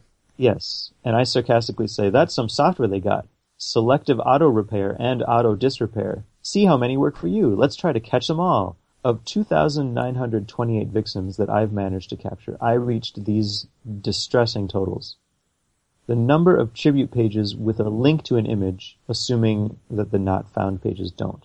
1,736. The number of those images which actually load in the place that they're meant to be, only 1,429. And as an aside, that makes the number of pages with this little sympathy candle 1,192. That means over 40% of the victims are represented by this image of a candle, even while other sites have so-called better collections of all the victims. So what gives? Why does over 40% of the victim memorial database at CNN have a candle instead of an actual image of a so-called person? More importantly, that means CNN has put over half of the available victim images into the abyss, or is it their digital desktop recycle bin? Why don't they want to show all their startling pictures? Are they embarrassed about something? Is the Pentagon getting antsy?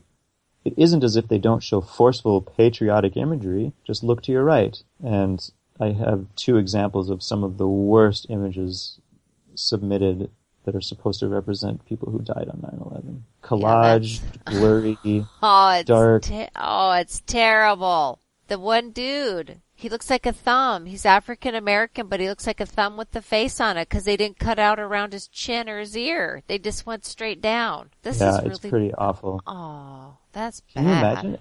And who is supposed to have done this? Was it a Kinko's employee? Was it, was it was it a family member? Was it CNN? You know, you could credit any number of these people, and it doesn't make sense. Not one of them makes sense as to why they would do this. Was it someone taking a picture of one of the memorial, you know, missing pictures, like pasted on a New York subway wall or wherever they were posted? None of it makes sense. No, and that's probably where Kinko's did their job. They probably produced all those missing people reports that were pasted everywhere. That's what I'm thinking. That's yeah. what I'm thinking too. I think that those missing pages that are photographed afterwards and strangely posted in alphabetical order, I don't think any family members were involved in the making of those. They were made to look like a bunch of different families working on them, but it was like a collage project of an art studio. Yeah, and you know what? They all have like only two types of tape. There's this post office box on the street. There's only two kinds of tape on the whole thing. If that was spontaneously done, there's no way there'd be a ton of different kinds of tape on there. That's a very good point. Good observation, Kay. I try. Keep up with you. no, don't. Page 8. Part 3. Get fuzzy numbers. an in-depth peek into the raw algorithms of the sim name generator. Ooh, this is gonna be fun. Anyone who's ever seen a paranoid conspiracy movie, Pi is a good one, We'll know something about fraternal orders and their seemingly fanatical dedication to arbitrary numbers. 11 is a magical power. 23 is really a powerful number. 33 is even more powerful, and so is 44. 18 is my power number. Oh, and 22. That equals a power too. Well, let me explain what that power allows me to do to you. It is no hoax that control freaks know how to distract you with your own emotions while slipping something they think into your consideration process.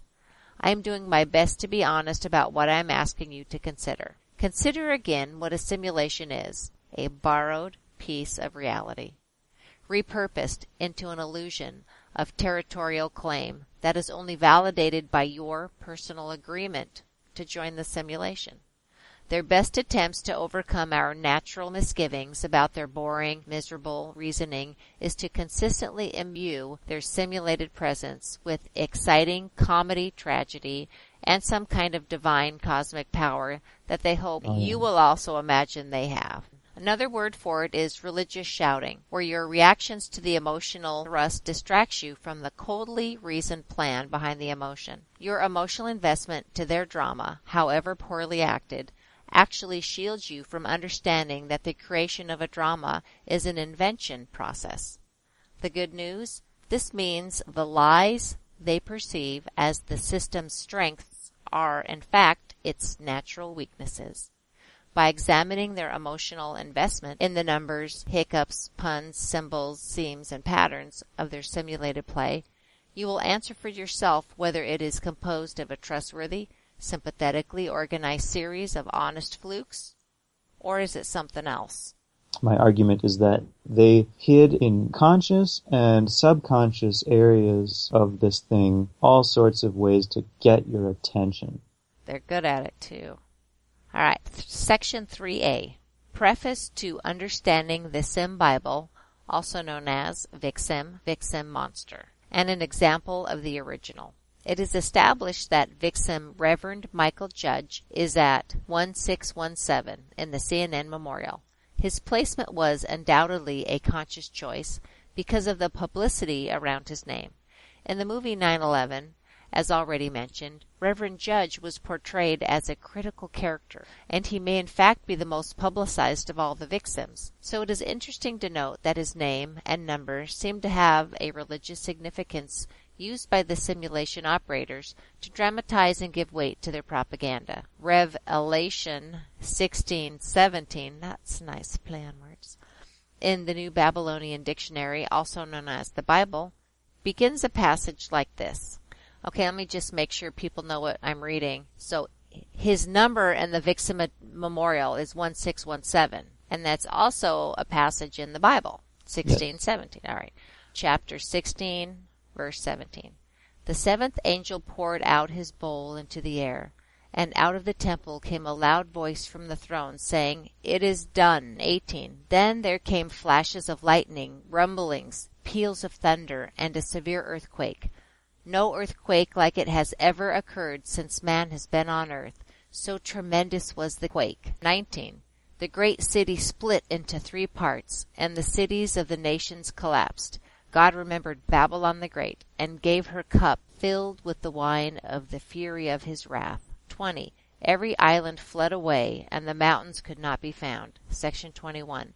From the sky huge hailstones of about a hundred pounds each fell upon men, and they cursed God on account of the plague of hail, because the plague was so terrible. 1617 has a really dramatic uh, feel to it, and the unconscious notion of Rev 1617 and Revelation 1617 puts into the mind of biblically minded people a subconscious reference to something extremely dramatic.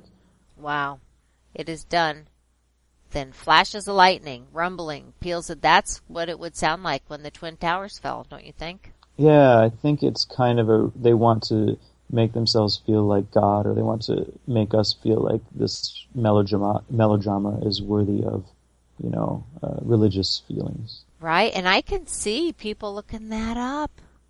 He was quite a character. You want to say anything about Father Michael Judge? There's a lot of weird stuff there. I mean, that, that church in the area and the Cardinal Spellman and but it's also interesting that it's kind of connected to the you know the Pope visiting and blessing the the 9/11 memorial and stuff. I mean, there's a whole other Jesuit route that you could take in this research, which I think is probably ultimately connected to the same Zionist or French mafia or whomever you want to blame as the ultimate core of this. It's all just each one of these power hungry people has used this 9/11 thing to grab people's attention and I think that the people who designed this happily knew that it would go, you know, unquestioned by these supposed great faith leaders. Wow.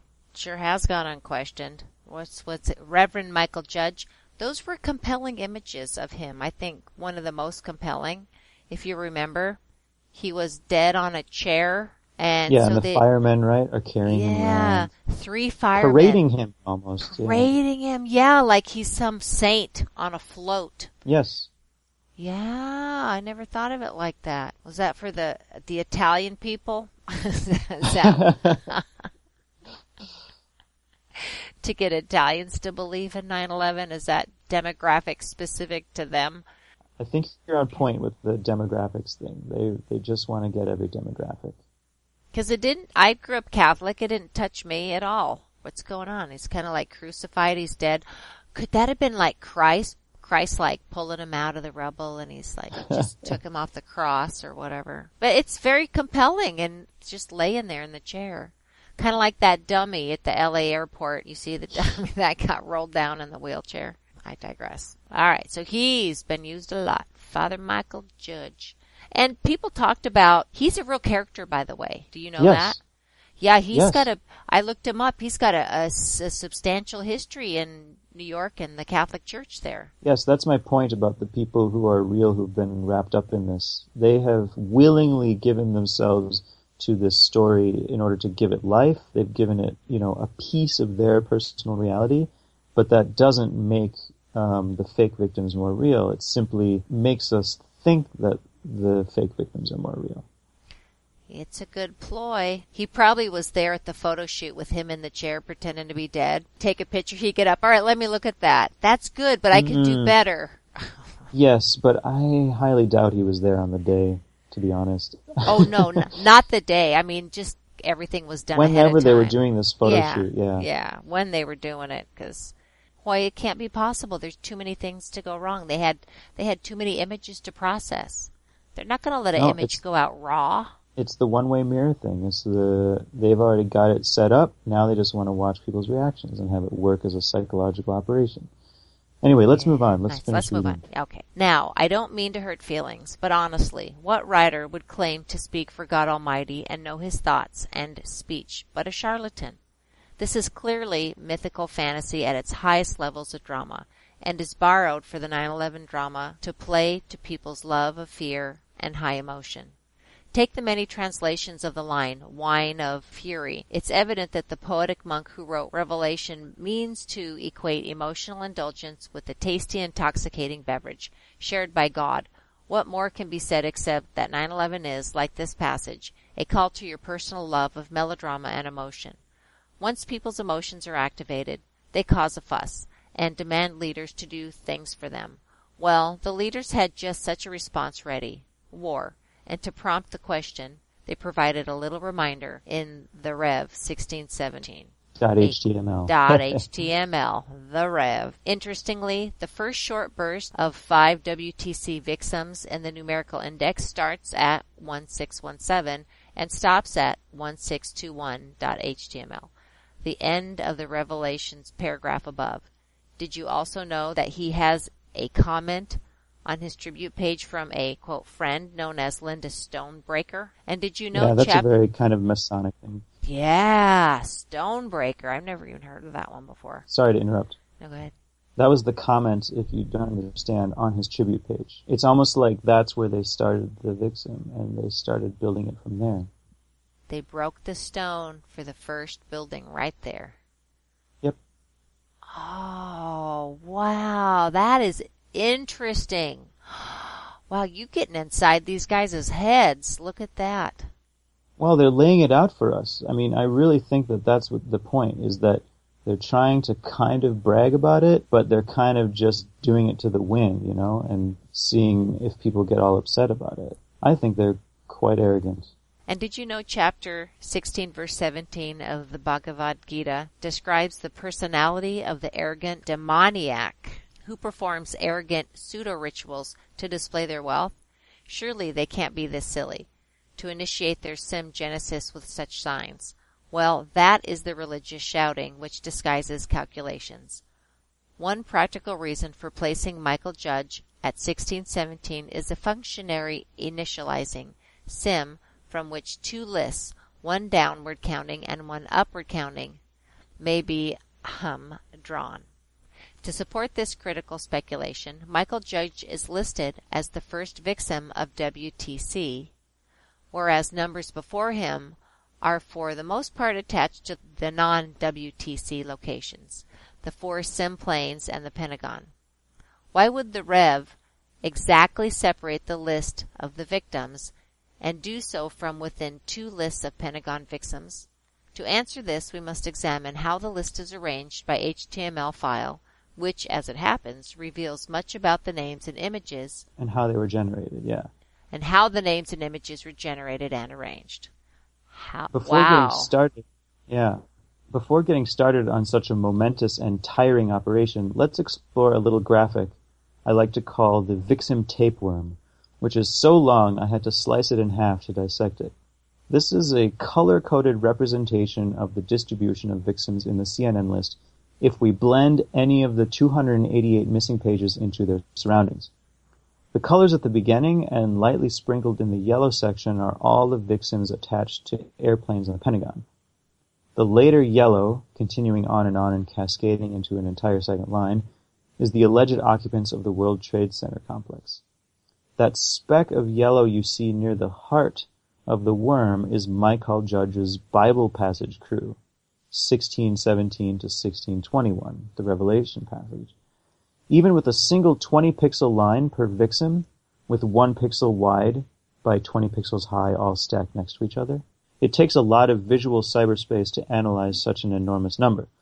This nuisance is deliberate, I believe. They created tons of them to make it hard to look into, but surmountable. So as you can see, the numbers at the start are all virtually flight AA11 passengers. Then the next group is all AA77 passengers.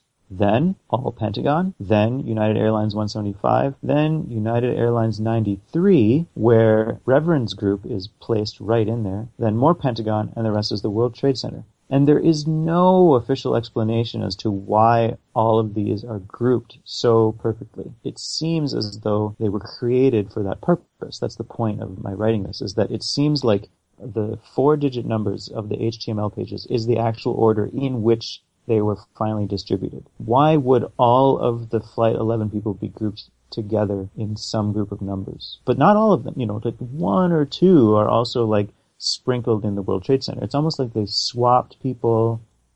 They had some kind of process going for creating a group, assigning it to one of the sims, such as the Shanksville simulation or the Pentagon simulation, and then dividing it up. Yeah, you think they do it alphabetically, so that way nobody gets missed, you know. Right. No, but it's more like the process of a creative team where they say, okay, this group, you know, these will be the Flight 11 people. It just feels like it's very artificial to me. And the Pentagon's broken up into two major groups? Yeah. Placed just within the United Airlines victims, in turn flanked by ominous Pentagon victims on either side, we have the initiating Reverend Judge. Yes, all the airplane victims from each airplane, except for a dozen sprinkled in the World Trade Center list, come to the list as a package deal. On the other hand, each group is in a different cryptic arrangement, as if to cloak, by any and every method possible, the interrelations of each cell, such as shared properties, syllables, and names. To say the least, you want to see what I'm discussing. Cells composing this tapeworm were built by AOL Time Warner Company CNN in this exact order, from the start of the list to the end, truncated where tedious. So, basically what I've done here is I've taken all the names in the nu- numerical order that they are published at the CNN site and simply examined them in the groups. And I've noticed patterns in the way the names have been constructed. Let's take, for example, the first group. There are 11 Sims in alphabetical order by first name. And the first five names are Barbara Jean Bobby Arestegui, Betty Ann Ong, Diane Bulls Snyder, and then Diane is kind of mirrored in the middle name of Jean Destrehan Roger, and which is also mirrored in the next name, Jeffrey Dwayne Coleman. What we have here is in these first five names, Barbara Bobby Betty Bulls, and a Jean Jean Jeffrey, and a Diane Destrehan Duane. So DN, DN, DN in, in a row. I, I, suppose we're supposed to assume that this is a coincidence, even though they also happen to be in the same plane together, and they are also the names that are like constructed right next to each other. If we take as the assumption that I've taken that this is the sort of publishing order of the Vicsims. That uh, as a mathematician, I must say that's not a probability. That is accidental. I agree. In the next group, you have 75 Sims in alphabetical order by first name. And my point in grouping these is to show the process that they might have had when they were creating these. Because it changes. Sometimes the group is last name, sometimes it's first name. It's almost as just whatever struck that, that artist at the time to go, okay, I'm cloning a bunch here now. Okay, I'm cloning a bunch here now. And it seems to go in these like bunches. In the next group, you have Carol Mary Bouchard and then Carolyn Meyer Bug.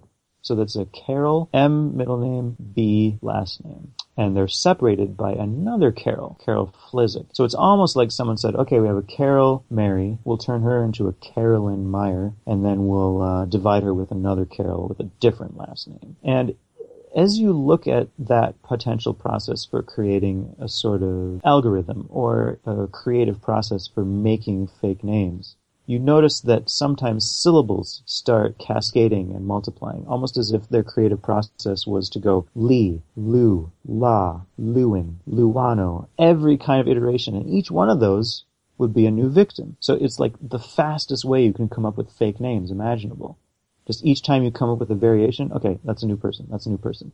And then you shuffle them like cards, and you get things in consecutive order like Daniel C. Lewin, Daniel John Lee, or yeah. Jennifer or Jennifer Lewis, Kenneth Lewis, both of them with E N N Lewis. And sometimes names too close for comfort are married by comments. In other words, they'll have a sim friend come and try to sort of explain it. So we'll say, "Oh, Kenny and his wife Jennifer." Right? No, they they were married. They were unwilling victims of a world seemingly gone mad. I have no idea what their last moments on Earth may have been like, but I prefer to think of them in each other's arms, comforting each other as the plane hit the Pentagon says Walt Carter, cousin. What? Uh, we like to imagine this. Why would you type that as, I like to think that this is what they were doing, says Walt Carter, cousin.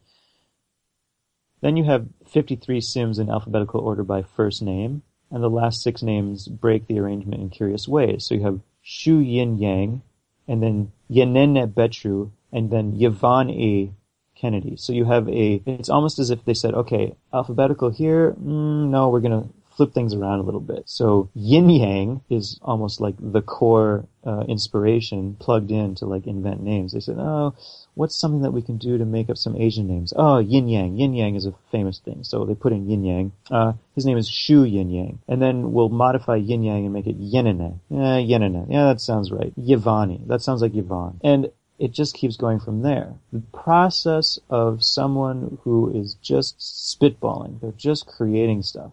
And it goes on. I wish people could be see on this page, Hoy, and see see these names all listed. So the thought process you're speaking of is so when you're looking at the words also, you're like, wow. To me it's very indicative of a a creative process. And that's pretty much the Vicsim report. If you want to get into it, I suggest you just read the whole thing because I am the only person that I know of who's actually listed them in this particular order. I've created a separate document for your own studies if you, if you want to list in the order that CNN put their numbered HTML pages, if that makes sense. So if you want to find these patterns for yourself, you can simply look at it and see what I'm talking about. At first, I was postulating that it might have been an, an algorithm, but I'm also thinking it kind of matches algorithm of kind of a human being. In other words, how a person thinks and sparks ideas when they're just kind of like, what do they call that? Brainstorming? Brainstorming, flow of consciousness, stream Oh. of consciousness. Stream of consciousness, right. Just it's coming out Yeah. as they're saying it. Yeah, it's like stream of consciousness creativity. It's um, kind of pathetic, I guess, is the word I have for it. But it's effective because, you know, the names are just different enough, the pictures are morphed just different enough, and that's it. That's the Vicsim report theory. I mean, we could read more into it later, but I think this is a good introduction. Wow. People have to just got to read it. You just got to go through it to feel the full effect, to feel the wow factor. Did you want to talk about any pictures after the names? Uh, How about a te- couple teasers for another okay, show? Let's see. On page 46, as a little teaser for more information, I talk about something where there's a phenomenon where there's a couple of Vicsims that seem like they've been caught mid-morph and something hasn't finished changing. So you have Mark Zeppelin becoming his alphabetical consecutive, which I hear on call the alpha, the alpha picture, um, Yi Zhao. And Yi Zhao has a similar background at a similar height, cutting just across the nape of their neck. The eye is in the same position, but unfortunately for Mark Zeppelin, his other eye is closer to like his character design, and his right eye is closer to Ye Zhao's eye. And if you look at Mark Zeppelin's eyes together, you see that they don't belong together. They have been malformed by a morphing program. I speculate that this is how they produced many people sometimes. They would simply uh, morph a picture and then quickly Photoshop it all and tighten it up a little. Mm-hmm. You see consistent pieces making comebacks. Those eyes are completely different. One's like really squinty.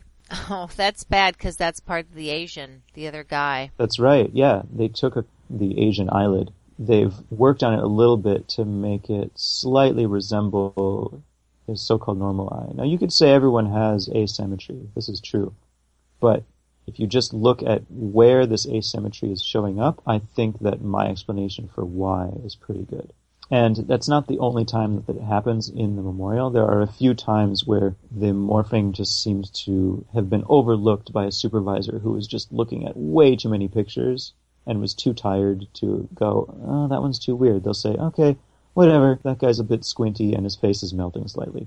Who cares? Good enough. Is that a good introduction for more later? Yes, that is great.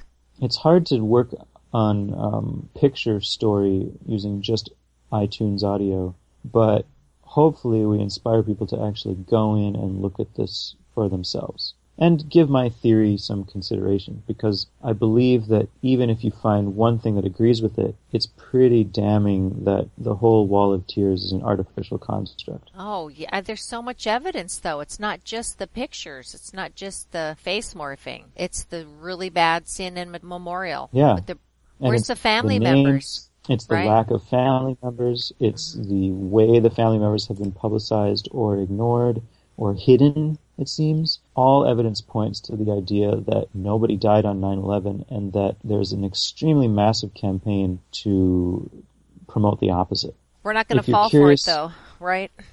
Are you going to fall Sorry, for it? you- oh, the campaign of fear. Are you going to fall for it?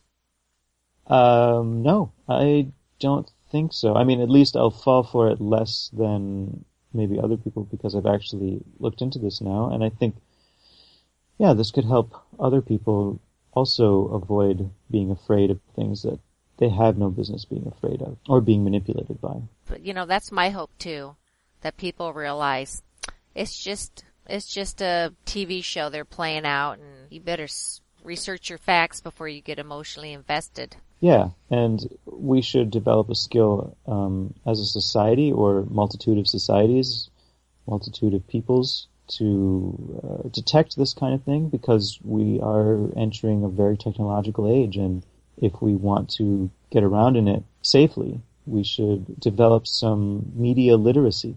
And I think the Vicsim report is my attempt at helping people jumpstart that. I hope that overall it's a positive message. That's that's a better way to go, right? Because you can't do anything with that frustration. it's just sitting there. Mm, not much. It's a good positive route. Expose it for what it is. That's awesome. Thanks. Well, I think that pretty much concludes our show. Um, maybe we can go to some music and then come back for uh, an outro. That sounds perfect.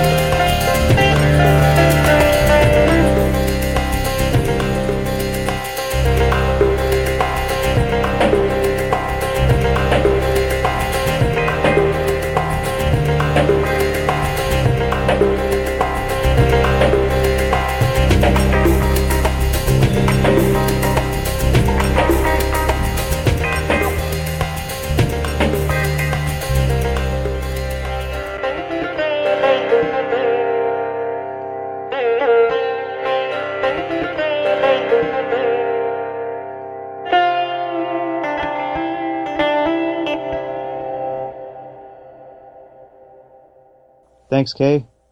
Thank you, Hoy, for having me. It's been great. I've really enjoyed going over your Vicsim report.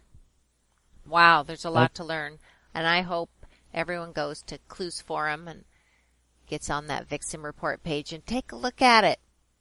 Take a look. You can go directly to the PDF if you go to septemberclues.info and then click on the original research link or enter original research. Excellent. I've already I already got the PDF there on my laptop. I'm going to put one on my phone too. Cool. So yeah, and if you have a printer at home, feel free to print it up and distribute it. Totally. Um, please don't sell it. I absolutely want this information to be public. Please try not to turn it into something nasty. Just have it be the public information that I that I designed it to be. That's right. And it's, you know, it's respectful too. You know, what I, I notice as you're going through this, you point out some things that aren't right. But if, if a thinking person was to read this, you did it in such a way as not to offend. I, I really appreciate Thanks. that. I, I really appreciate your comment on that because I really don't want to offend anyone. Or if someone really did lose somebody to feel cowed, like they can't come forward and talk about it. Absolutely not. If you contradict this with your own story, you know, you have someone who you personally know, you know, you lost them, then you definitely need to uh, come out with that and talk about it openly. But as long as you also recognize that there's a huge amount of proof that your um, dead loved one is mixed up in a whole lot of fake people, and we should uncover why that is and why that happened. Very good. We're uncovering it here, one victim at a time. I guess next show we'll do the moon hoax, which is the the moon landing stuff. That's pretty fun. Mm-hmm. You're gonna have to stop me from talking too much because that'll be a good one. No, I'll. You can take over that one. I had a bit of a. I I kind of dominated this show a bit. I didn't mean to. Okay, well, uh, see you next time. Hopefully sooner than a week or two because we nailed this one out and it was pretty easy. So Yeah, we got it going. Next one will be even better. yes, I agree. We'll get we'll get better at this. All right. Thanks, folks. Bye, and let's keep it real together.